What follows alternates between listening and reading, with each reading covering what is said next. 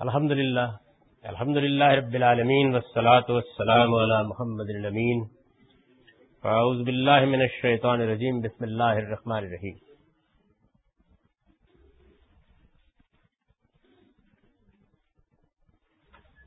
واؤ یعنی کے معنی میں آتی ہے، اس کے لیے میں نے ایک آیت کا حوالہ دیا تھا، یہ سورہ معدہ پانچ نمبر سورہ ہے، اس کی آیت پندرہ سولہ ہے۔ اس کو آپ پڑھیں گے نا تو یہ ایسے ہے جا کم من اللہ نورم و کتاب مبین یہدی بہ اللہ من تبا رضوانہ تمہارے پاس اللہ کی طرف سے ایک روشنی آئی ہے یعنی ایک واضح کتاب، اس کے ذریعے سے اللہ راہ دکھاتا ہے۔ تو اس میں بجائے اس کے یہ کہنے کے کہ ان دونوں کے ذریعے سے یا ان کے ذریعے سے آگے یہدی بہ اللہ من تبا رضوانہ یہ واضح کر دیا ہے کہ یہاں استمراد ایک ہی چیز ہے۔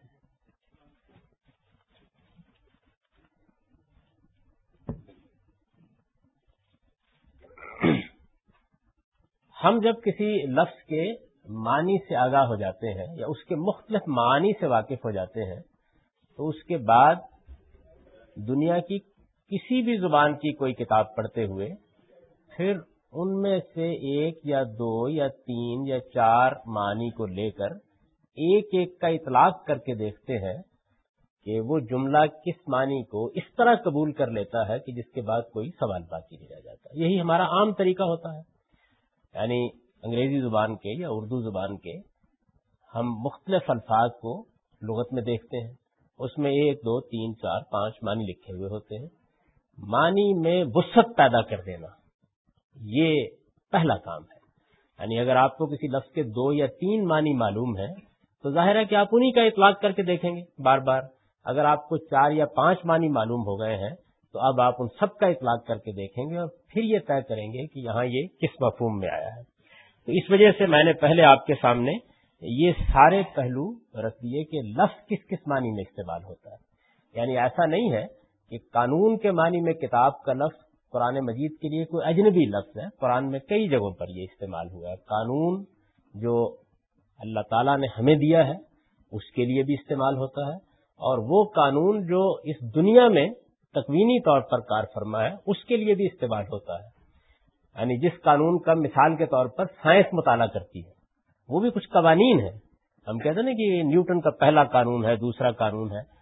تو جن قوانین کا سائنس مطالعہ کرتی ہے، اسی طرح جن قوانین کا سوشل سائنسز میں، معاشرتی علوم میں مطالعہ کیا جاتا ہے، ان کے لیے بھی ہم یہی لفظ استعمال کرتے ہیں یعنی وہ کیا قاعدے اور وہ کیا ضابطے ہیں۔ چنانچہ قرآن مجید میں ایک مقام پر جب اللہ تعالیٰ نے یہ بیان کیا ہے کہ ملکہ بلکیس کا تخت ایک شخص نے چشم زدن میں لا کر سامنے رکھ دیا۔ تو وہاں الفاظ یہ ہے کہ الزی اندہ علم من الکتاب۔ اس شخص کے پاس قانون خدا بندی کا ایک علم تھا۔ یعنی اللہ تعالیٰ کا جو قانون اس کائنات میں کار فرما ہے، ہم کہیں گے نا کہ یہ جو ہمارے سامنے صدر بش کی تقریر چند لمحوں میں آ کر سنا دی جاتی ہے، تو یہ جو لوگ ہم کو سنواتے ہیں، ان کے پاس قانون خداوندی کا ایک علم ہے۔ اس علم میں انہوں نے تحقیق کی ہے، اس کا ایک کرشمہ وہ ہم کو دکھا دیتے ہیں۔ تو یہ اس سب معنی میں استعمال ہوتا ہے اور قرآن مجید میں یہ استعمال بالکل معروف ہے۔ یعنی ایسا نہیں کوئی شاد استعمال ہے۔ یہ چند مثالیں آپ کے سامنے رکھنی ہیں۔ اس سے یہ بات واضح ہو جاتی ہے کہ کتاب کا لفظ بالکل معروف طریقے پر قانون کے معنی میں استعمال ہوتا ہے۔ بالکل اسی طرح جس طرح کتاب یعنی بک کے معنی میں استعمال ہوتا ہے۔ اور اسی طرح جیسے یہ رسالے یا خط کے معنی میں استعمال ہوتا ہے۔ یعنی خط کے معنی میں بھی بالکل ایسے ہی استعمال ہو جاتا ہے۔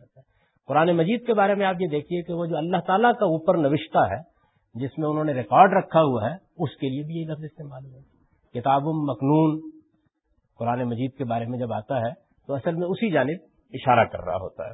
تو یہ اس لفظ کے مختلف استعمالات ہیں۔ واؤ کے بارے میں میں نے ارد کر دیا کہ یہ یعنی کے معنی میں بھی آ جاتی ہے، اور جب کسی چیز کو اس کے منتہا تک پہنچاتی ہے، تو اس میں بعض اوقات جیسے خلاصہ کلام میں ہم کہتے ہیں اور اس طرح میں نے یہ کیا، بالکل اس مفہوم میں دیا جاتی ہے۔ اور خود یہی آیت قرآن مجید میں جب ایک دوسرے مقام پر آئی ہے، سورہ بکرا میں، تو وہاں ایک اور جملے کا اس میں اضافہ ہوا ہے، جس کی کوئی قابل اس سے سوا کرنی ممکن نہیں ہے۔ یعنی کوئی اور بات کہی نہیں جا سکتی، یہی وہاں کہنا پڑے گا اور اس طرح تم کو وہ کچھ سکھا دیا جو تم نہیں جانتے تھے۔ یعنی جن چیزوں سے تم واقف نہیں تھے، یہ پیغمبر تم کو وہ سکھا دیتا ہے۔ میں اس سارے مطالعے سے جو نتائج اخذ کرتا ہوں وہ میں ایک ایک کر کے آپ کے سامنے رکھ دیتا ہوں۔ یعنی پہلی چیز یہ کہ قرآن مجید میں یہی آیت ہے جو چار مقامات پر آئی ہے اور یہ جو ہدایت ہم کو پیغمبروں کے ذریعے سے ملی ہے اور بلاخر جس کا اتمام رسالت معاب صلی اللہ علیہ وسلم کے ذریعے سے ہوا ہے، اس کا گویا پروانہ تقرر ہے۔ یہ آیت چاروں مقامات پر یہ بتاتی ہے کہ اللہ تعالیٰ نے وہ کیا غیر معمولی امتنان کیا کیا غیر معمولی عنایت فرمائی جس کے نتیجے میں ایک ایسی ہستی انسانیت کو ملی جس نے یہ کچھ اس کو پہنچایا۔ یعنی دین کا جامع ترین بیان اور اس کی نسبت۔ یہ اللہ تعالیٰ نے اس آیت میں کی ہے۔ اور آیت جس طرح کہ میں نے ارض کیا ہے کہ اس لحاظ سے غیر معمولی اہمیت کی حامل ہے کہ چاروں مقامات پر یہ اصل میں رسالت معاب صلی اللہ علیہ وسلم کے ذریعے سے ملنے والی ہدایت کے پروانہ قطر کے طور پر آتی ہے۔ یہی سیدنا ابراہیم علیہ السلام کی دعا کے طور پر آئی ہے۔ یہی بنی اسماعیل پر اللہ کے امتنان کے طور پر آئی ہے۔ اور پھر اس کے مختلف اجزاء کا جب ہم مطالعہ کرتے ہیں، تو ہم پر یہ حقیقت واضح ہوتی ہے کہ انبیاء علیہ السلام کی پوری ہدایت بھی انہی لفظوں میں بیان ہوئی ہے۔ اس وجہ سے میں نے سب سے پہلے ماخذ کی بحث میں نسبت اسی آیت سے عکس کی ہے۔ یعنی دین اللہ کا ہے۔ اللہ تعالیٰ سے ہم کو وہ براہ راست نہیں ملا۔ انسانیت کو وہ پیغمبروں کی وساطت سے ملتا رہا ہے۔ ہمیں وہ محمد الرسول اللہ صلی اللہ علیہ وسلم سے ملا ہے۔ یعنی دین کا ماخذ گویا پیغمبر کی ذات والا صفات ہے۔ پہلی چیز جو ان چاروں مقامات پہ آیت سے میں کرتا ہوں وہ یہ ہے۔ میں نے پھر عرض کر دیا کہ یہ نتائج فکر ہیں۔ آپ ان پہ غور کیجیے، اگر کسی چیز کے اختلاف ہو تو ضرور بیان کیجیے۔ لیکن ظاہر ہے کہ اس طرح کی تمام چیزوں میں آدمی جب ایک چیز کو بیان کرتا ہے تو یہ اس کا اپنا ایک نتیجہ فکر ہوتا ہے، اس کے دلائل میں آپ کے سامنے رکھ رہا ہوں۔ اس کی روشنی میں آپ اس پہ غور کر سکتے ہیں۔ دوسری چیز جو میں اس شخص کرتا ہوں وہ یہ ہے کہ اس آیت میں یہ جو یوزکیم ہے، یہ مقدم ہو کر بھی آیا ہے اور بوخر ہو کر بھی آیا ہے۔ یعنی کتاب اور حکمت کی تعلیم کا ذکر کرنے کے بعد آخر میں بھی آیا ہے، وہ یوزک کی ہم یا وہ یوزک کی کم اور اسی طریقے سے پہلے بھی آیا ہے۔ تو دونوں جگہ اس میں جو واؤ استعمال ہوئی ہے اس کا آپ جو واؤ کے میں نے مختلف پہلو بیان کیا اس کے لحاظ سے ترجمہ کر سکتے ہیں، وہ میں بھی کر دوں گا۔ تیسری چیز میں نے یہ عرض کی کہ یہاں جو کتاب کا لفظ ہے، وہ میرے نزدیک بک کے معنی میں نہیں ہے۔ قرآن کے لیے استعمال نہیں ہوا، بلکہ قانون کے معنی میں استعمال ہوا ہے۔ یعنی وہ ضابطہ، وہ شریعت جو اللہ تعالی نے انسانوں کو دی ہے۔ اب اس کے بعد یہ سوال باقی رہ جاتا ہے کہ پھر حکمت تو ایک تو بڑی سادہ سی بات ہے کہ جب دین میں سے آپ شریعت کو نکال دیں گے، الگ کر دیں گے، تو پھر باقی جو کچھ رہ جائے گا وہ حکمت ہے۔ باقی کیا رہ جاتا ہے؟ اگر آپ دین کے پورے کانٹینٹ پر نگاہ ڈالیں تو معلوم ہوتا ہے کہ باقی ایمان و اخلاق رہ جاتے ہیں۔ یعنی اگر آپ قانون اور شریعت کو الگ کر دیں تو دین پورے کا جائزہ لے کر دیکھیے۔ اس میں باقی جو کچھ رہ جاتا ہے وہ ایمان اور اخلاق ہے۔ میں آپ سے عرض کرتا ہوں کہ یہ بین ہی وہی بات ہے جو قرآن کہتا ہے۔ یعنی اب قرآن کیسے واضح کرتا ہے اس بات کو؟ پہلی بات میں نے آپ سے یہ عرض کی کہ یہاں کتاب کے ساتھ جب حکمت کا لفظ استعمال ہوا ہے تو کتاب قانون کے معنی میں ہے۔ میں آپ کو توجہ دلا رہا ہوں کہ قرآن میں جہاں بھی کتاب اور حکمت ساتھ ساتھ آئے ہیں، بالکل اسی معنی میں۔ یعنی ایسا نہیں کہ صرف یہاں، جہاں کہیں بھی آئے ہیں۔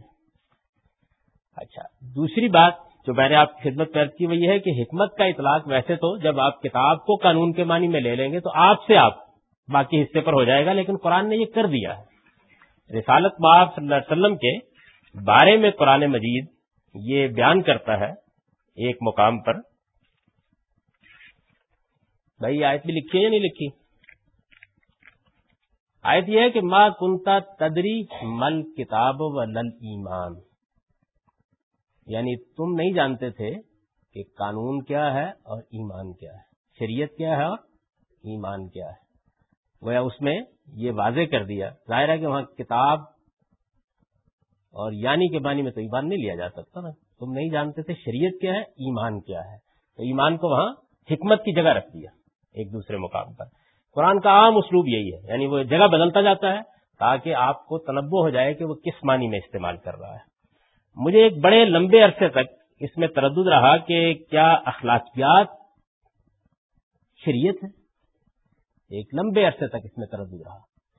یعنی ظاہر بات ہے کہ بظاہر ہم ایسے دیکھتے ہیں اور کہہ بھی دیتے ہیں کہ ہماری شریعت میں بدکاری ممنوع ہے یا ہماری شریعت میں والدین کے ساتھ حسن اخلاق کی تعلیم دی گئی ہے یا ہماری شریعت میں آدمی کو تکبر سے روکا گیا ہے۔ یہ صحیح تعبیر نہیں ہے۔ قرآن سے یہ معلوم ہوتا ہے کہ وہ قانون اور شریعت کا لفظ جن چیزوں پر استعمال کرتا ہے، وہ اخلاقی اصول نہیں ہے یا وہ بنیادی اخلاقیات نہیں ہیں جن کے لیے استعمال کرتا۔ ہے میں اس کو آپ کو مثال سے سمجھاتا ہوں۔ یعنی یہ بات کہ بدکاری ایک بری چیز ہے، یہ اخلاقیات کا مسئلہ ہے۔ یہ وہ چیز نہیں ہے جس کے لیے اللہ تعالیٰ کو کوئی شریعت اتارنی پڑے۔ جھوٹ ایک برائی ہے۔ یہ انسانی فطرت کا بیان ہے اور یہ بھی اخلاقیات کا مسئلہ ہے۔ بدکاری اگر کوئی آدمی کرے گا تو اس کو سو کوڑے مارے جائیں گے، یہ قانون ہے۔ یعنی اب یہ قاعدہ بن گیا، ضابطہ بن گیا۔ اس جرم کو روکنے کے لیے ایک قاعدہ بنا دیا گیا۔ اللہ تعالیٰ ہمارا پروردگار ہے۔ ہم اپنے پروردگار کے ساتھ ابودیت کا رشتہ محسوس کرتے ہیں۔ وہ ہمارا مالک ہے، ہم اس کے بندے ہیں۔ ہمارے اندر بندگی کا احساس ہونا چاہیے۔ بات ابھی تک کانسیپٹ میں ہے۔ اچھا اس کو آپ اخلاقی اصول کے طور پر بھی بیان کر سکتے ہیں کہ چونکہ وہ ہم پر سب نعمتیں نازل کرنے والا ہے، لہذا ہم اس کے لیے شکر گزار ہوں گے یا اپنا سر جھکا کے رکھیں گے یا ہمارے دل و دماغ کو اس کے سامنے جھکا ہوا ہونا چاہیے۔ یہ بھی اخلاقی اصول یا کانسیپٹ یا تصور تک بات رہی۔ آپ کہتے ہیں اس جھکنے کے لیے ایک طریقہ وضع کیا جا رہا ہے، جس میں آپ اس طرح ہاتھ باندھ کے کھڑے ہوں گے، پھر آپ رکو کریں گے۔ پھر آپ اٹھیں گے، پھر آپ سجدہ کریں گے، اب یہ قانون بن گیا۔ یعنی اب ایک قاعدے اور ضابطے میں بات آ گئی۔ آپ کو اپنے جھنڈے کا احترام کرنا چاہیے، آپ کو اپنے ترانے کا احترام کرنا چاہیے۔ ابھی تک یہ اخلاقی اصول ہے۔ آپ کہتے ہیں اس احترام کے لیے طریقہ یہ ہے۔ یعنی جھنڈا اس طریقے سے آہستہ آہستہ نیچے آئے گا یا اوپر لے جایا جائے گا، آپ اس کے لحاظ سے اسی طرح کھڑے ہوتے چلے جائیں گے۔ تو اب گویا ایک قاعدہ مقرر کر دیا گیا۔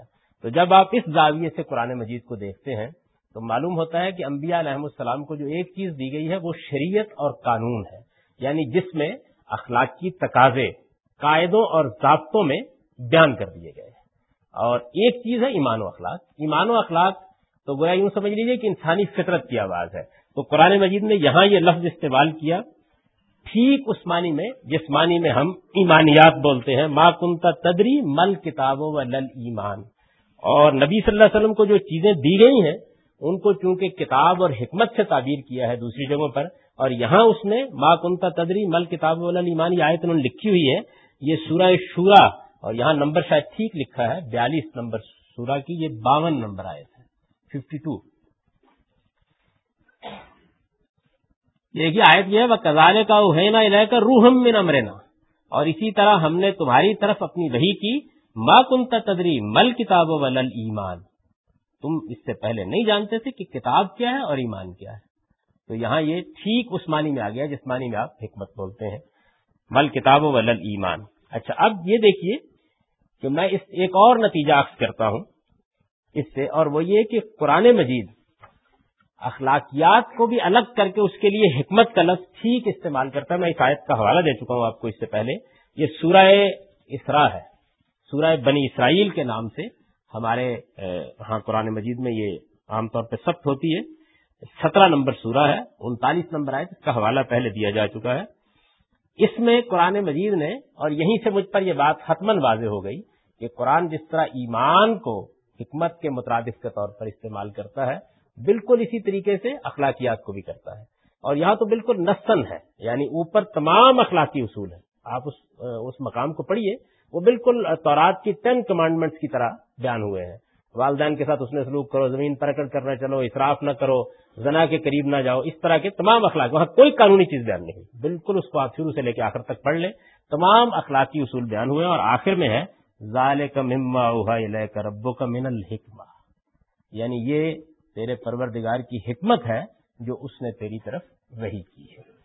تو اس وجہ سے حکمت کو اگر سادگی سے دیکھیے تو گویا شریعت کے علاوہ جو دین ہے۔ اور شریعت کے علاوہ جو دین ہے، وہ کیا ہے؟ ایمان و اخلاق ہے۔ ایمان و اخلاق میں ایک تو ہے ایمانیات۔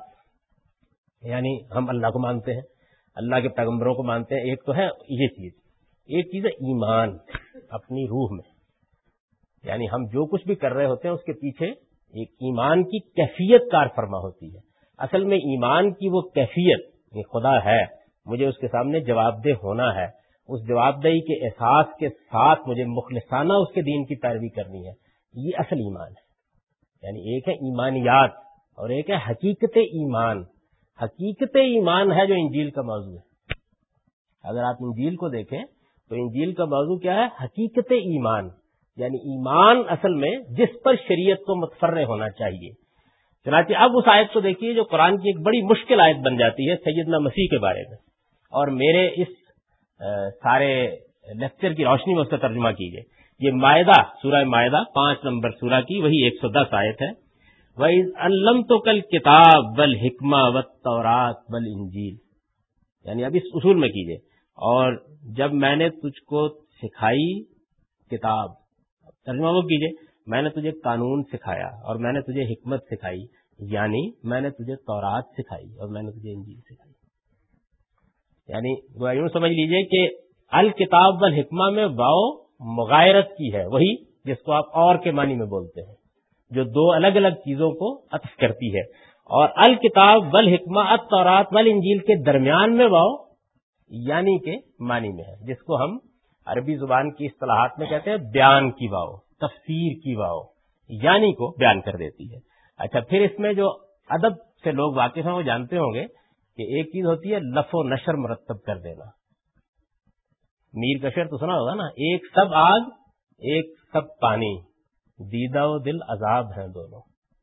ایک سب آگ، ایک سب پانی۔ دیدہ و دل عذاب ہیں دونوں۔ تو اب یہ لف و نشر سے کہتے ہیں، غیر مرتب ہے۔ غیر مرتب کا مطلب یہ ہے کہ اوپر جس ترتیب سے بیان ہوا اس سے الٹ ترتیب سے دوسرے مصرے میں بیان کیا ہے ایک سب آگ، ایک سب پانی۔ پانی وہاں مؤخر ہے، آگ مقدم ہے۔ اور دیدہ پانی، دیدہ و دل عذاب ہیں دونوں۔ تو یہ لف و نشر ہے۔ یعنی اس عام ادب میں یہ استعمال کیا جاتا ہے۔ وہ علامہ اقبال کا بھی ہے نا ایک مشہور شعر۔ وہ کہتے ہیں، مکتب و ملا و اسرار کتاب، پورے مادر زاد و نور آفتاب۔ مکتب و ملا و اسرار کتاب یعنی مدرسہ اور ملا اور کتاب کے اسرار، دو چیزیں ہو گئیں۔ پورے مادر زاد و نور آفتاب۔ یعنی کتاب کے اسرار، وہ تو گویا آسمان، آفتاب کی روشنی ہے۔ تو نور آفتاب اس کی جگہ رکھ دیا انہوں نے۔ اور اس کے لیے پورے مادر زاد مادر زاد اندھا یہ لف و نشر مرتب ہے۔ یعنی اس میں جس ترتیب سے اوپر دونوں چیزیں آئی ہیں، اسی طرح آئی ہیں۔ تو یہ لف و نشر مرتب ہے۔ یہ جو آیت ہے معاہدہ کی بھائی ضلم تو کل کتاب بل حکمہ و تورات بل انجیل یعنی پہلے دو باتیں جان کی۔ میں نے تجھے کتاب سکھائی، قانون سکھایا اور حکمت سکھائی۔ اس کے بعد یعنی میں نے تجھے تورات سکھائی، میں نے تجھے انجیل سکھائی۔ یہ بات واضح ہو گئی؟ اچھا اب یہ دیکھیے کہ یہاں پھر بات بہت واضح ہو گئی، کھل گئی۔ اس کی وجہ یہ ہے کہ تورات کو آپ آج اٹھا لیجیے۔ یعنی تورات استثناء ہے۔ تورات کو آج اٹھا لیجیے۔ اس کے اندر آپ یہ دیکھیں گے کہ قانون ہی قانون ہے۔ یعنی تورات کے معنی بھی قانونی کے ہیں اور تورات قانون ہی قانون ہے۔ وہ ضابطے شریعت شروع سے لے کے آخر تک۔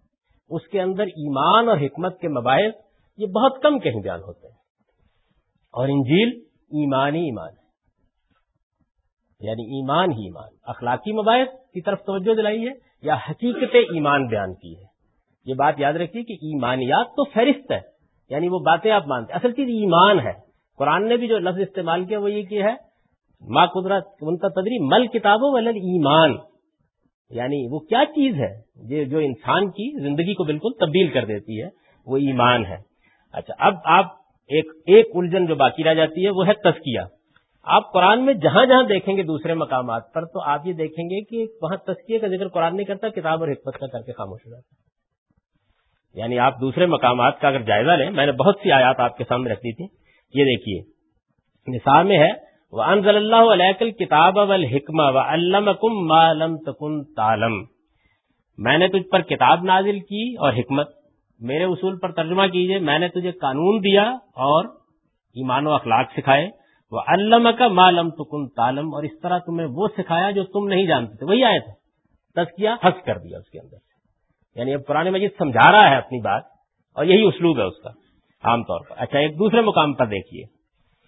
ولا تخو آیات اللہ حضوا اور اللہ کی آیات کو ہنسی مسکری نہ بناؤ۔ وسکرو نعمت اللہ علیکم اور اللہ کی جو نعمت تم پر ہوئی ہے، اسے یاد رکھو۔ وما انزلہ علیکم من الکتاب والحکمہ اور اس چیز کو یاد رکھو جو میں نے تمہیں قانون اور حکمت کی صورت میں دی ہے۔ یائز کم بہی اللہ اس کے ذریعے سے تم کو نصیحت کرتا ہے۔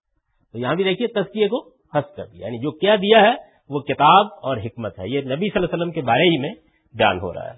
میں نے ایک آیت اور آپ کے سامنے رکھی تھی، جس میں قرآن مجید نے دوسرے انبیاء علیہ السلام پر جو تعلیم آئی ہے، اس کو بیان کیا ہے۔ تو بنی اسرائیل کے حوالے سے بیان کیا کہ لما آتا تو کم من کتاب و حکمہ۔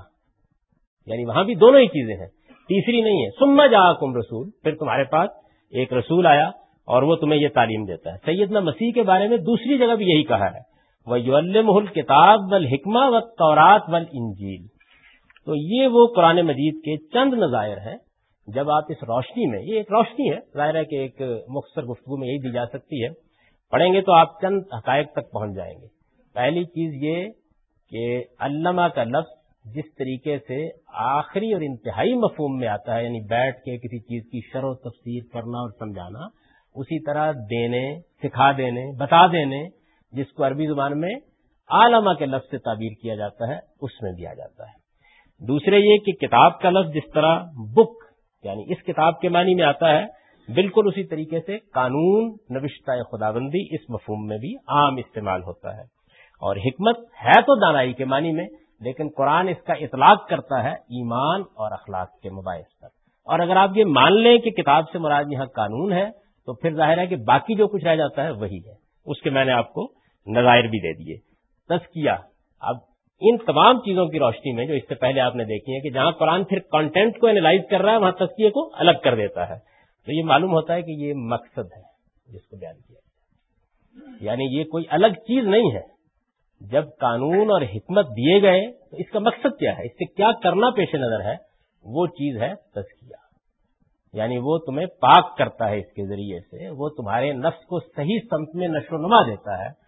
تو معلوم ہوا کہ قرآن مجید جو دین لے کر آیا ہے، یا انبیاء جو دین لے کر آئے ہیں، اس کا کانٹینٹ اصل میں دو چیزوں پر مشتمل ہے، ایک شریعت اور دوسرے حکمت۔ یا یوں سمجھیے کہ ایک قانون اور دوسرے ایمان و اخلاق۔ اگر آپ مقدم کر لیں اور قرآن مجید میں جگہ جگہ ترتیب کو الگ الگ کیا، اس نے باقی مقامات پر آپ جب پڑھیں گے تو یہ معلوم ہو جائے گا۔ میں نے اس آیت کو سورہ جمعہ سے لیا ہے۔ چنانچہ اب اس روشنی میں آپ اس کا ترجمہ کریں، یہ میں نے کر دیا ہے۔ وہی ذات ہے جس نے ان امیوں میں ایک رسول انہی میں سے اٹھایا ہے، جو اس کی آیتیں ان پر تلاوت کرتا ہے، ان کا تسکیہ کرتا ہے اور اس کے لیے، اور اس کے لیے انہیں قانون اور حکمت کی تعلیم دیتا ہے۔ یعنی اس ساری بحث کی روشنی میں اب آپ اس ترجمے کو دیکھ سکتے ہیں۔ ظاہر ہے جہاں ترتیب بدلی ہوگی، وہاں ترجمے کو اسی طریقے سے مختلف کر دیا جائے گا، لیکن مدعا ہر جگہ ایک ہی رہے گا۔ اور اس کے لیے انہیں قانون اور حکمت کی تعلیم دیتا ہے۔ تو یہ آیت جو ہے میرے نزدیک دین میں ایک بنیادی حیثیت کی حامل آیت ہے۔ یہ ہم کو یہ بتاتی ہے کہ اللہ کے پیغمبر کیا چیز لے کر آئے ہیں۔ یہ بتاتی ہے کہ رسالت صلی اللہ علیہ وسلم کیا چیز لے کر آئے ہیں۔ یہ بتاتی ہے کہ جو کچھ لائے ہیں اس کا مقصد کیا ہے۔ اب ایک آخری چیز یتلو الحم کے بارے میں بھی سمجھ لیجیے۔ اس میں جو تلاوت کا لفظ استعمال ہوا ہے، تو یہ اگر تو آپ کسی چیز کو دوسرے کے سامنے پڑھ دیں، تو مجرد فیل استعمال ہو سکتا ہے، لیکن اس کے ساتھ ایک پرپوزیشن استعمال ہوئی ہے اللہ کی۔ تو اس سے اس کا جو مفہوم ہے، وہ تھوڑا سا مختلف ہو جائے گا۔ یعنی گویا جس طریقے سے آپ کوئی فرمان پڑھ کر سناتے ہیں، تو یہ مدعا اس کے اندر شامل ہو اب آیتیں پڑھ کر سنانا ظاہر ہے کہ یہ تو پیغمبر کا اپنا منصب ہے، وہ آتے ہی اس لیے ہیں کہ اللہ تعالیٰ کا پیغام پہنچائیں۔ قرآن ان پر نازل ہوا ہے، تورات نازل ہوئی ہے تب بھی سنائیں گے، انجیل نازل ہوئی ہے تب بھی سنائیں گے۔ لیکن اس کے ذریعے سے وہ کرتے کیا ہیں؟ وہ تسکیہ کرتے ہیں۔ اور یہ تسکیہ جو ہے، یہ کن چیزوں کے ذریعے سے کیا جاتا ہے؟ اس کی قرآن نے تفصیل کر دی۔ یعنی ایک قانون، دوسرے حکمت۔ تسکیہ کیا ہے؟ تسکیہ کا مطلب یہ ہے کہ جو آلائشیں ہمارے نفس میں ہیں، ان کو دور کیا جائے۔ اور جو اس کے اندر پوٹینشیل موجود ہے، اس کو نشو نما دی جائے۔ یعنی جو خیر اس کے اندر ہے، اس کو نشو نما دی جائے۔ یہ دونوں جو مفہوم ہے یہ تسکیے میں شامل ہوتے ہیں۔ یعنی ایک اس کا منفی پہلو ہے، ایک اس کا مثبت پہلو ہے۔ دونوں کو لے کے پیغمبر چلتے ہیں۔ اس سے یہ معلوم ہوا، جو میں نے ابتدائی سوالات اٹھائے تھے، ان کی طرف آئیے۔ یعنی رسالت معاذ صلی اللہ علیہ وسلم نے لوگوں کے سامنے دین پیش کر دیا۔ دین کیا تھا؟ اس میں ایک قانون تھا، دوسرے حکمت تھی۔ یا پھر مزید تفصیل کیجیے، ایک چیز شریعت تھی، دوسرے ایمان و اخلاق کے مباحث تھے۔ یہ نبی صلی اللہ علیہ وسلم نے جب پیش کیے لوگوں کے سامنے، تو مقصود کیا تھا اس سے؟ تاکہ ان کے نفوس کا تذکیہ ہو جائے، انہیں پیوریفائی کیا جائے۔ ان کی انفرادی اور اجتماعی زندگی دونوں کو پاکیزہ بنایا جائے، پاک صاف کیا جائے۔ چنانچہ یہی وجہ ہے، قرآن مجید جب ایک لفظ میں یہ بیان کرتا ہے کہ جنت کیسے ملے گی؟ تو قد افلاح منتظب کا یعنی جس نے تزکیہ کر لیا وہ فلاح پا گیا۔ قد افلاح منتظب کا تو مختلف مقامات پر قرآن مجید اس کو بیان کر دیتا ہے۔ دیکھیے وہاں بھی یہ بیان کیا وہ نفسم وما صباہ فلحمہ فجورہ و تقواہ کدفلا من زکا و کد خواب من دسا تو تسکیہ مقصد ہے کانٹینٹ نہیں ہے، ایک حصہ نہیں ہے۔ اور جو چیز دین کا کانٹینٹ ہے، وہ کتاب اور حکمت ہے۔ اور میں نے عرض کیا کہ یہ بات خود قرآن نے دوسرے مقامات پر اس کو حس کر دیا ہے۔ یعنی اس کو الگ کر دیا ہے اور صرف کتاب اور حکمت کا ذکر کیا جہاں جہاں دینے کا ذکر کیا ہے، تو اس سے یہ بات واضح کر دی ہے۔ یہ آیت ہم کو یہ بتاتی ہے کہ اللہ تعالیٰ کے انبیاء جس مقصد کے لیے آئے وہ کیا ہے، جو چیز لے کر آئے وہ کیا ہے۔ اور اس کی تفصیل بھی کر دیتی ہے۔ اور رسالت معاذ صلی اللہ علیہ وسلم کی طرف نسبت کرتی ہے اس سارے معاملے کی۔ اب اس کے بعد یہ بحث تو کوئی اہمیت نہیں رکھتی کہ وہ جو قانون ہے وہ کہاں ہے؟ وہ قرآن میں بھی ہے۔ وہ اس طریقے میں بھی ہے جو انبیاء علیہ السلام کے طریقے کے طور پر موجود ہے۔ قرآن مجید نے خود بتا دیا کہ ہم نے بنی اسرائیل کو وہی دیا، وہی قانون اور وہی حکمت تھی، اس کو ہم نے اس پیغمبر کو بھی دے دیا۔ وہ حکمت کہاں ہے؟ ایمان و اخلاق قرآن بھی اس سے بھرا ہوا ہے۔ رسالت صلی اللہ علیہ وسلم بھی اس کو واضح فرماتے ہیں۔ یعنی اصل میں پیغمبر ہے جس کی ذات سے یہ چیزیں صادر ہوتی ہیں۔ تو اس کو سامنے رکھ کر اب ذرا اس پیراگراف کو پڑھ لیجیے۔ دین اس دنیا میں اللہ پروردگار عالم کی ہدایت ہے۔ دین اس دنیا میں اللہ پروردگار عالم کی ہدایت ہے، جو اس نے اپنے پیغمبروں کی وساطت سے انسانوں کو دی ہے۔ یعنی جز دو ہے ایک خدا ہے، براہ راست ہم سے اس نے معاملہ نہیں کیا۔ درمیان میں ایک واسطہ پیغمبروں کے لیے بھی ہے، وہ فرشتے۔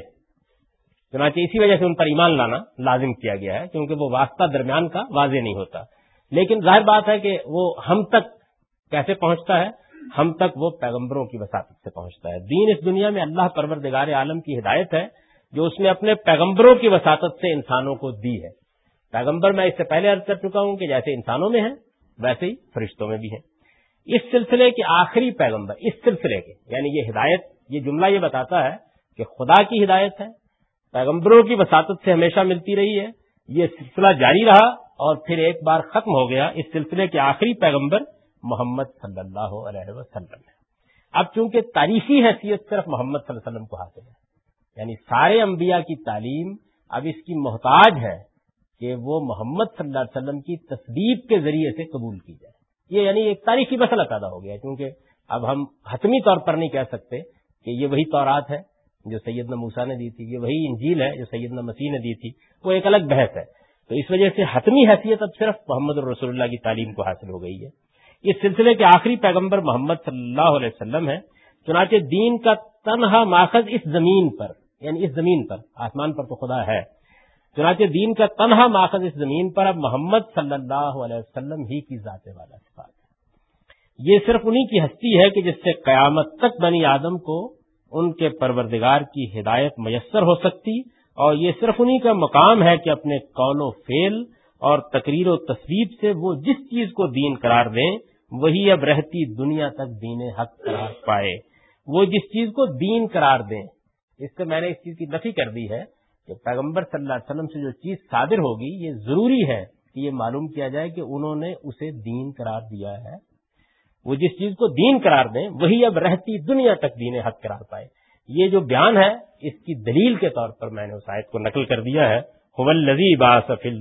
رسول یتلو علیہم آیاتی و یوزکیم و یو الحم الکتاب وہی ذات ہے جس نے ان امیوں میں ایک رسول انہی میں سے اٹھایا ہے، جو اس کی آیتیں ان پر تلاوت کرتا ہے، ان کا تذکیہ کرتا ہے، اور اس کے لیے انہیں قانون اور حکمت کی تعلیم دیتا ہے۔ آپ قرآن مجید میں دوسرے مقامات پر بھی اس آیت کا ترجمہ کر لیجیے۔ اس لیے کہ یہ ایک نہایت اہم آیت ہے۔ تو میں اس کا ترجمہ آپ کے سامنے بیان کر دیتا ہوں۔ ایک سو انتیس نمبر آیت سورہ بکرا میں۔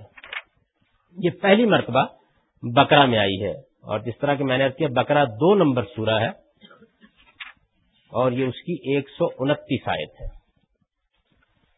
یہاں یہ سیدنا ابراہیم کی دعا کے طور پر نقل ہوئی ہے۔ ربنا وبس فیہم رسولم منہم۔ پروردگار، آپ ان میں ایک رسول مبوس کریں۔ پروردگار، یہ سیدنا ابراہیم کی دعا ہے۔ ربنا وبس فیہم رسولم منہم۔ پروردگار، آپ ان میں ایک رسول مبوس کریں۔ یتلو علیہم آیات کا جو ان پر آپ کی آیتیں پڑھ کر سنائے گا۔ وہ یو الکتاب اور ان کو قانون اور حکمت سکھائے گا وہ یوزکی ہم اور اس طرح ان کا تزکیہ کرے گا۔ یعنی یہاں چونکہ وہ جملہ نہیں ہے، تو یوزکی ہم کو آخر میں کر دیا ہے، تو آپ یہاں واؤ کا ترجمہ کیجیے اور اس طرح ان کا تزکیہ کرے گا۔ ان کا انت عزیز الحکیم یہاں موخر کر دیا ہے تاکہ یہ واضح ہو جائے کہ اس کی نوعیت کیا ہے۔ اچھا اب اسی سورہ میں ایک سو اکاون نمبر آیت میں دیکھیے کس طرح یہ بیان ہوا ہے۔ سورہ وہی بکرا ہے ایک سو انتیس کے بعد یہ ایک سو اکاون میں ایک خاص سیاق میں پھر آئی ہے۔ یعنی جب یہ بیان کر دیا گیا ہے کہ اللہ تعالیٰ نے اب وہی دین ابراہیمی جو پہلے بنی اسرائیل کے پاس تھا، وہ ان سے لے کر اب بنی اسماعیل کو دے دیا ہے۔ اس میں پھر پیچھے بیان کیا ہے کہ ہم نے اسی وجہ سے بیت المقدس کے قبلے کو ختم کر کے بیت الحرام کو قبلہ قرار دیا ہے۔ اور پھر اس پر کہا کما ارسل فیکم رسولہ یعنی چنانچہ جس طرح یہ معاملات ہوئے ہیں اسی طریقے سے ہم نے تمہارے اندر ایک پیغمبر بھیجا ہے۔ یتلو علیکم آیات یہ تم پر ہماری آیتیں تلاوت کرتا ہے۔ وہ یوزکی اور تمہارا تذکیہ کرتا ہے۔ وہ یو المکم الکتاب الحکمہ اور اس کے لیے تمہیں قانون اور حکمت کی تعلیم دیتا ہے۔ وہ یو المکم مانم تکون تالمون اور اس طرح تمہیں وہ سکھاتا ہے جو تم نہیں جانتے۔ اس مقام پر یہ اس طرح آئی ہے۔ اب اس کو ایک سو چونسٹھ نمبر آئے جو سورہ عال عمران میں ہے، وہاں بھی دیکھ لیجیے۔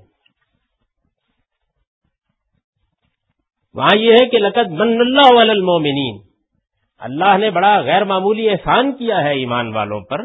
اس باسفیم رسول منن فسم جب اس نے انہی کے اندر سے اپنا ایک رسول مبوس فرمایا ہے، یتلو علیہم آیات ہی وہ ان پر اس کی آیتیں تلاوت کرتا ہے وہ یوزکی اور ان کا تذکیہ کرتا ہے وہ یو المحم الکتاب الحکمہ اور اس کے لیے انہیں قانون اور حکمت کی تعلیم دیتا ہے۔ وہ ان قانون من قبل ہی من قبل نفی دلال مبین اس میں کوئی شک نہیں کہ اس سے پہلے وہ کھلی گمراہی میں تھے۔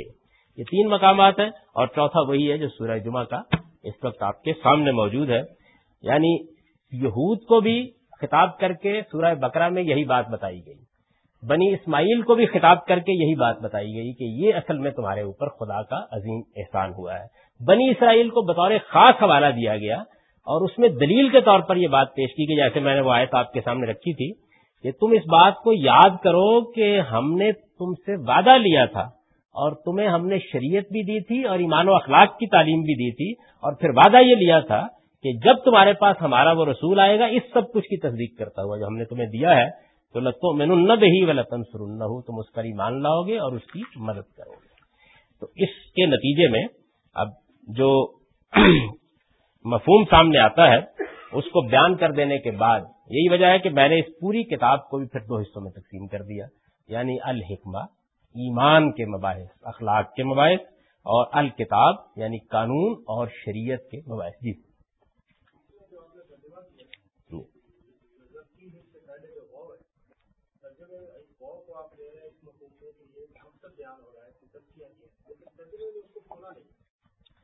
یہ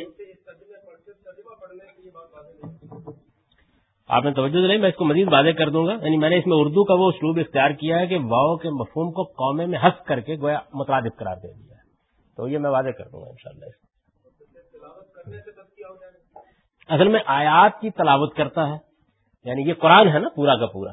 گویا نمائندہ ہے پورے کے پورے دین کا۔ اور پھر اس کے بعد بتا دیا ہے کہ اور ان کا تذکیہ کرتا ہے۔ یہ کام جو کرتا ہے تو اس کام میں اور اس کام میں کوئی فرق نہیں ہے۔ اور اس کے لیے انہیں اس کے اندر یہ تعلیم دیتا ہے۔ مدعا یہ میں اس کو واضح کر دوں گا مزید۔ جی۔ ہاں۔ تصویر جسمانی میں آپ سینکشن کا لفظ بولتے ہیں یعنی آپ کسی چیز کو جائز قرار دے دیتے ہیں یا آپ اس کو صحیح قرار دے دیتے ہیں، یا آپ یہ کہتے ہیں یہ ایسے ہی رہنی چاہیے۔ تو اس کو میں مزید واضح کر دوں گا۔ جی۔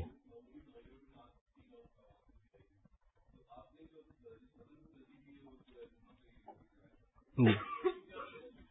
باقی باقی تینوں مقامات پر اس کا جو سیاق و سباق ہے، وہ ایک خاص طریقے کا تقاضا کرتا ہے۔ اس مقام کے اوپر یہ اللہ تعالیٰ کے امتنان سے شروع ہو جاتی ہے۔ اس کی وضاحت کی ضرورت نہیں ہوتی، بس یہی وجہ اور کوئی وجہ نہیں۔ تو دو گویا اجزاء ہو گئے، قانون اور حکمت۔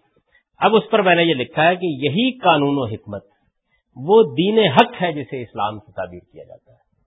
یعنی اجزاء بیان کیے ہیں قرآن نے تو کہا کتاب اور حکمت، قانون اور حکمت، شریعت اور ایمان و اخلاق۔ اور جب اس کو وہ ایک لفظ سے تعبیر کرتا ہے یعنی اس کو نام دیتا ہے پورے کے پورے کو تو اسلام کہتا ہے۔ ان دین ان اسلام یہی قانون و حکمت وہ دین حق ہے جسے اسلام سے تعبیر کیا جاتا ہے۔ اس کے ماخذ کی تفصیل ہم اس طرح کرتے ہیں۔ یعنی اب رسالت معاب صلی اللہ علیہ وسلم گویا ماخذ ہے لیکن ان سے ہم کو براہ راست تو نہیں ملتا۔ تو پھر ہم اس کی تفصیل کیسے کرتے ہیں کہ رسول اللہ صلی اللہ علیہ وسلم سے یہ دین آپ کے صحابہ کے اجماع اور قولی و عملی تواتر سے منتقل ہوا اور دو صورتوں میں اس امت کو ملا۔ یعنی رسول اللہ علیہ وسلم دین کا ماخذ ہے، انہوں نے ہم کو شریعت دی، انہوں نے ہم کو ایمان و اخلاق سکھائے اور اس لیے سکھائے کہ ہمارا تذکیہ ہو۔ اللہ نے ان کو اسی لیے مبوس کیا تھا لیکن وہ دین کن صورتوں میں ہم کو ملا؟ اب ہمارے پاس ایک قرآن ہے، ایک سنت۔ اگر میں یعنی اس اصطلاح کو اتنا غیر معمولی غلبہ نہ حاصل ہو گیا ہوتا، تو یہ یوں استعمال کرتا ہے قرآن مجید اور دین ابراہیمی کی روایت۔ یعنی یہ چونکہ ایک عام اصطلاح ہو چکی ہے، تو میں نے اس کو قبول کر لیا۔ آگے میں نے اس کی وضاحت کر دی ہے۔ اس کی وجہ یہ ہے کہ یہ اصل میں سنت انبیاء انبیاء کا طریقہ، انبیاء کا دین عثمانی میں استعمال ہوتی ہے۔ یہ ہمارے یہاں رائج اصطلاح ہے، میں نے اس کو نہیں چھیڑا۔ اچھا یہاں پھر اور چند چیزیں دیکھیے۔ یہ دین ہم کو کیسے ملا ہے؟ یعنی ملا تو دو صورتوں میں ہے، ایک قرآن ہے، ایک سنت ہے۔ ملا کس طرح؟ یعنی اس کے منتقل ہونے کا طریقہ کیا ہے؟ صحابہ کے اجماع اور قولی و عملی تباتر سے منتقل ہوا۔ اجماع کیا چیز ہے؟ تواتر کیا چیز ہے؟ قولی تواتر کیا چیز ہے؟ عملی تواتر کیا چیز ہے؟ یہ کچھ اصطلاحات ہیں جن کو آپ کو سمجھنا چاہیے۔ اس پر ہم انشاءاللہ اگلی نشست میں گفتگو کریں گے۔ اب چند منٹ جو باقی ہیں، ان میں کوئی توضیح مطلوب ہو تو وہ آپ کر لیجیے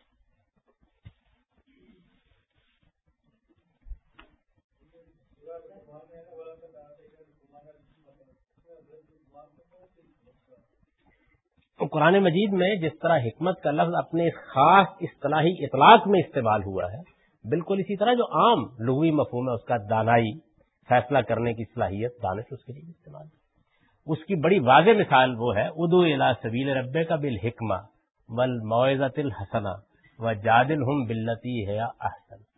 آپ اللہ کے راستے کی طرف لوگوں کو پکاریے دانش مندی معقولیت اور دانائی کے ساتھ اور اچھی نصیحت کے اسلوب میں، اور اگر کبھی کوئی بحث کرنی پڑ جائے تو جادل ہم بلتی ہے آسن اچھے اسلوب میں ان کے ساتھ بحث۔ تو وہاں اس معنی میں استعمال۔ اور بھی جگہوں پر ہے۔ قرآن مجید میں، یہاں بھی معنی وہی ہے یعنی خدا کی دانش، خدا کی دی ہوئی حکمت، فلسفہ، معنی وہی ہے اطلاق اس کا ہوتا ہے ایمان و اخلاق کے موبائل یعنی یہ اطلاق ہے، نہ کہ معنی۔ جیسے کتاب کا مطلب قرآن نہیں ہے، تو ہم اس کا اطلاق کرتے نا شاق و سباق میں قرآن پر۔ یا اسی طریقے سے قانون، ظاہر ہے کہ اس سے شریعت مراد نہیں ہے، لیکن ایک خاص مفہوم میں ہم اس کو شریعت پر اس کا اطلاق کرتے ہیں۔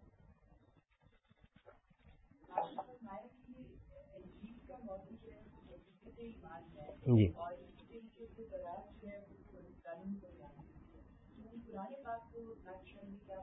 دونوں کا مجموعہ دونوں کا مجموعہ قرآن مجید میں ایمان کی حقیقت بھی ایسے شاندار اسلوب میں بیان ہوئی ہے کہ اس کا کوئی جواب نہیں اور قانون اور شریعت بیان ہوئی یہ آپ سورہ بکرا قرآن پڑھیں گے تو واضح ہوگا قرآن کیسے ان دونوں کو ساتھ ساتھ لے کے چلتا ہے۔ بلکہ میں قرآن کا انالیس کروں گا کسی وقت تو آپ کو یہ بتاؤں گا کہ اس میں کس طرح سے تسکیہ اور تطہیر کے مضامین پر سارے اباب ختم کیے گئے ہیں۔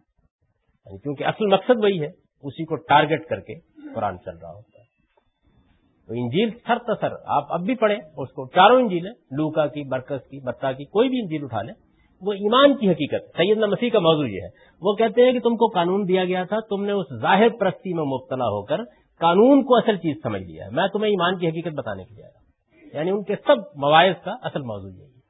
اور قرآن مجید میں یہ چیز، دونوں چیزیں بڑی خوبی کے ساتھ بیان میں نے اس کو آگے ایک جگہ بیان کیا ہے کانٹینٹ کو اس دین کا صحیح تصور میں زیر بحث آئے گا اس وقت تو جو چیز بتانی پیش نظر تھی وہ یہ ہے کہ قرآن مجید میں کتاب اور حکمت یہاں کس معنی میں استعمال ہوئے ہیں اور یہ بتانا اس لیے ضروری ہے کہ یہ آیت بنیاد ہے۔ یعنی یہی حضور کا پروانہ تقرر ہے، یہی دین کا ماخذ بتاتی ہے۔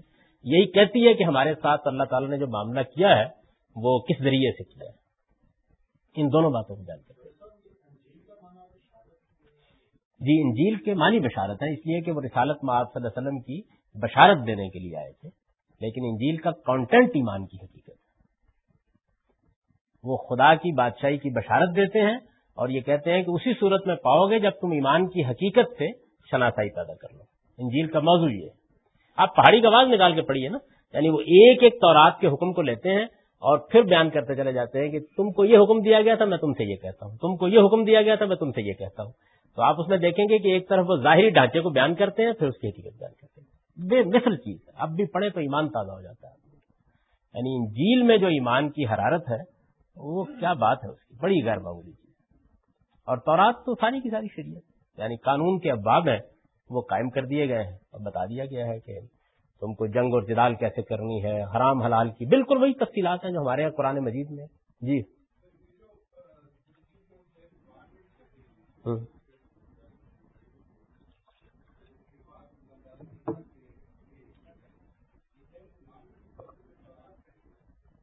یہ بالکل ٹھیک ہے، اس میں کیا شک ہے؟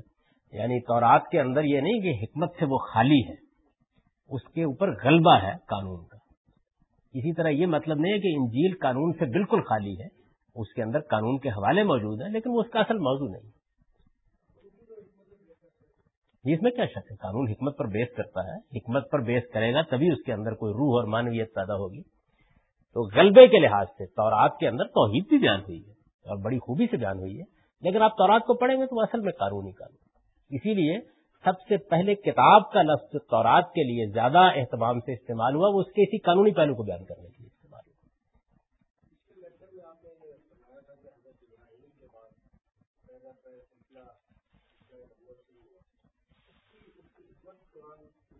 جی بالکل بیان کرتا ہے؟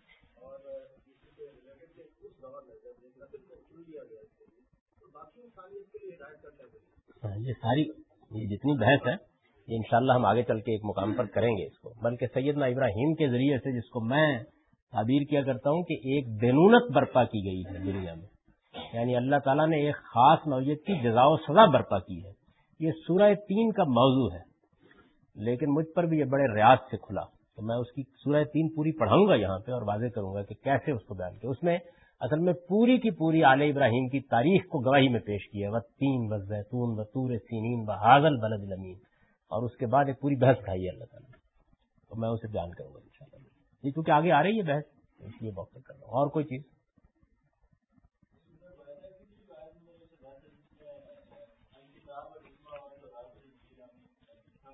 جی جی۔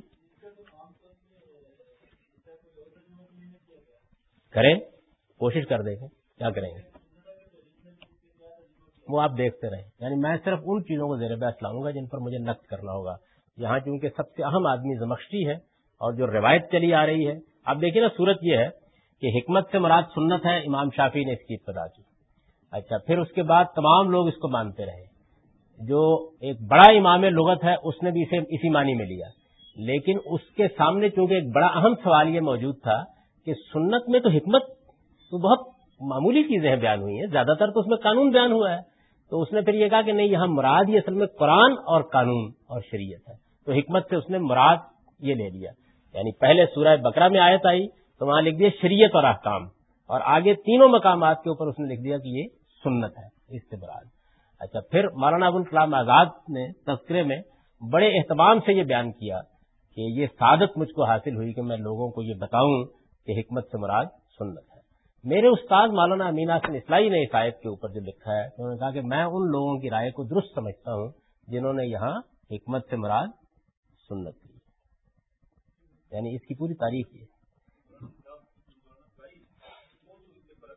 مولانا فرائی نے مفردات القرآن میں جہاں حکمت اور کتاب کے لفظ پر بحث کی ہے۔ وہاں صرف ایک جملہ لکھا، بالکل ٹھیک لکھا ہے کہ جب یہ لفظ حکمت پر اطف ہو کے آتا ہے یا کتاب پر اطف ہو کے آتا ہے تو اس سے مراد وہاں شریعت ہوتی یعنی یہ بنیاد انہوں نے واضح کری اور یہ قرآن سے بالکل واضح ہو جاتا ہے یعنی کوئی اس میں دو رائے باقی نہیں رہتی۔ لیکن خود مولانا میناسر نے اس کو سورہ بکرا میں بڑی تفصیلی بحث ہے، انہوں نے اس آیت پر کی ہے۔ اس میں انہوں نے سنت کی سے مراد لی الٹ ہے میرے نزدیک ترتیب۔ یعنی کتاب میں احکام، قوانین، ضوابط اور ایمان، اخلاق، یہ حکمت۔ ہے اور یہی گویا لفظ کے معنی کے لحاظ سے بھی اس کا یہی اطلاق موضوع ہے۔ حکمت سے قانون مراد لینا اور کتاب سے کوئی اور چیز مراد لینا یہ ممکن نہیں ہے یعنی لفظ بھی اس سے عبادت کرتا ہے۔ جی اور کوئی چیز؟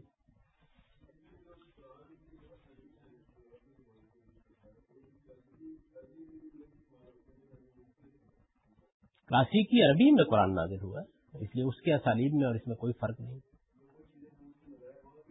بالکل وہاں بھی ڈھونڈ سکتے ہیں۔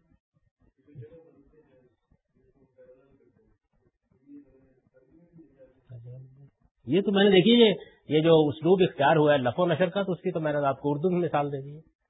یعنی یہ بات کہ ایک بات کو پہلے بیان کر دیا جائے، پھر اسی سے متعلق دو چیزیں بیان کر دی جائے یہاں تو یہی ہوا ہے نا، سیدنا مسیح کے بارے میں کہ ہم نے تمہیں قانون دیا، ہم نے تمہیں حکمت دی، ہم نے تمہیں تورات دی، ہم نے تمہیں انجیل وہ قانون، تورات حکمت انجیل اور پڑھنے سے بھی صاف معلوم ہو جاتا ہے کہ یہی سوچ رہا یہ آیت خاص طور پر یہ بیان کرتی ہے کہ قرآن کیا لے کے آیا ہے۔ مطلب یہ ہے کہ وہ قانون بھی لے کے آیا ہے، حکمت بھی لے کے آیا ہے۔ ایمان و اخلاق کی دعوت بھی لے کر آیا ہے اور خدا کی شریعت کو بھی بیان کرتا ہے، اس کا حیا کرتا ہے۔ پوری طرح۔ لیکن نسبت رسول اللہ کی طرف کی ہے تاکہ یہ معلوم ہو جائے کہ قرآن خود پیغمبر کی زبان فیض ترجمان سے صادر ہوا ہے اور جو قانون اور حکمت حضور کے ذریعے سے دی گئی ہے ظاہر اس کا ایک بڑا حصہ قانون کی حد تک سنت میں بھی ہے۔ تو وہ سب کور ہو جاتا ہے۔ حضور کی طرف نسبت کرنے جی۔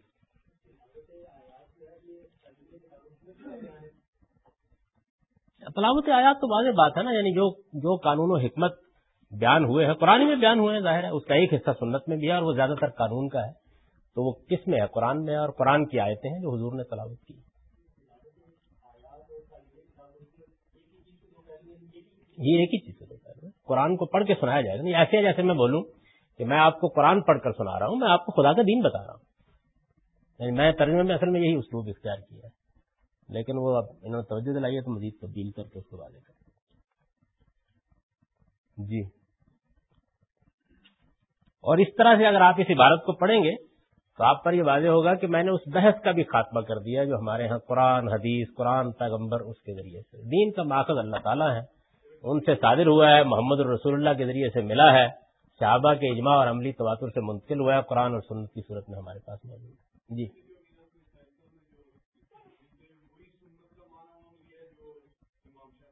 جی بالکل وہی لیا وہاں اور دلچسپ بات یہ ہے کہ جس وقت وہ سورہ جمعہ کی آیت میں پہنچے ہیں، یہ سورہ بکرا ہے۔ یہاں بڑی تفصیلی بحث ہے، کیونکہ آیت پہلی بار آئی ہے۔ آیت ایک سو انتیس کے تحت کئی صفات کی بحث ہے۔ اور جب سورہ جمعہ میں پہنچے ہیں تو وہاں لکھا ہے کہ کتاب کے ساتھ جب حکمت کا لفظ آتا ہے تو کتاب سے بالعموم وہاں شریعت مراد ہوتی یعنی یہ بھی ایک دلچسپ پہلو ہے اور یہ کیسے ہوا کبھی مالنا سے اس پر بات کرنے کا موقع نہیں۔ میرا خیال وقت ہو گیا۔ ان شاء اللہ اگلی جمعرات۔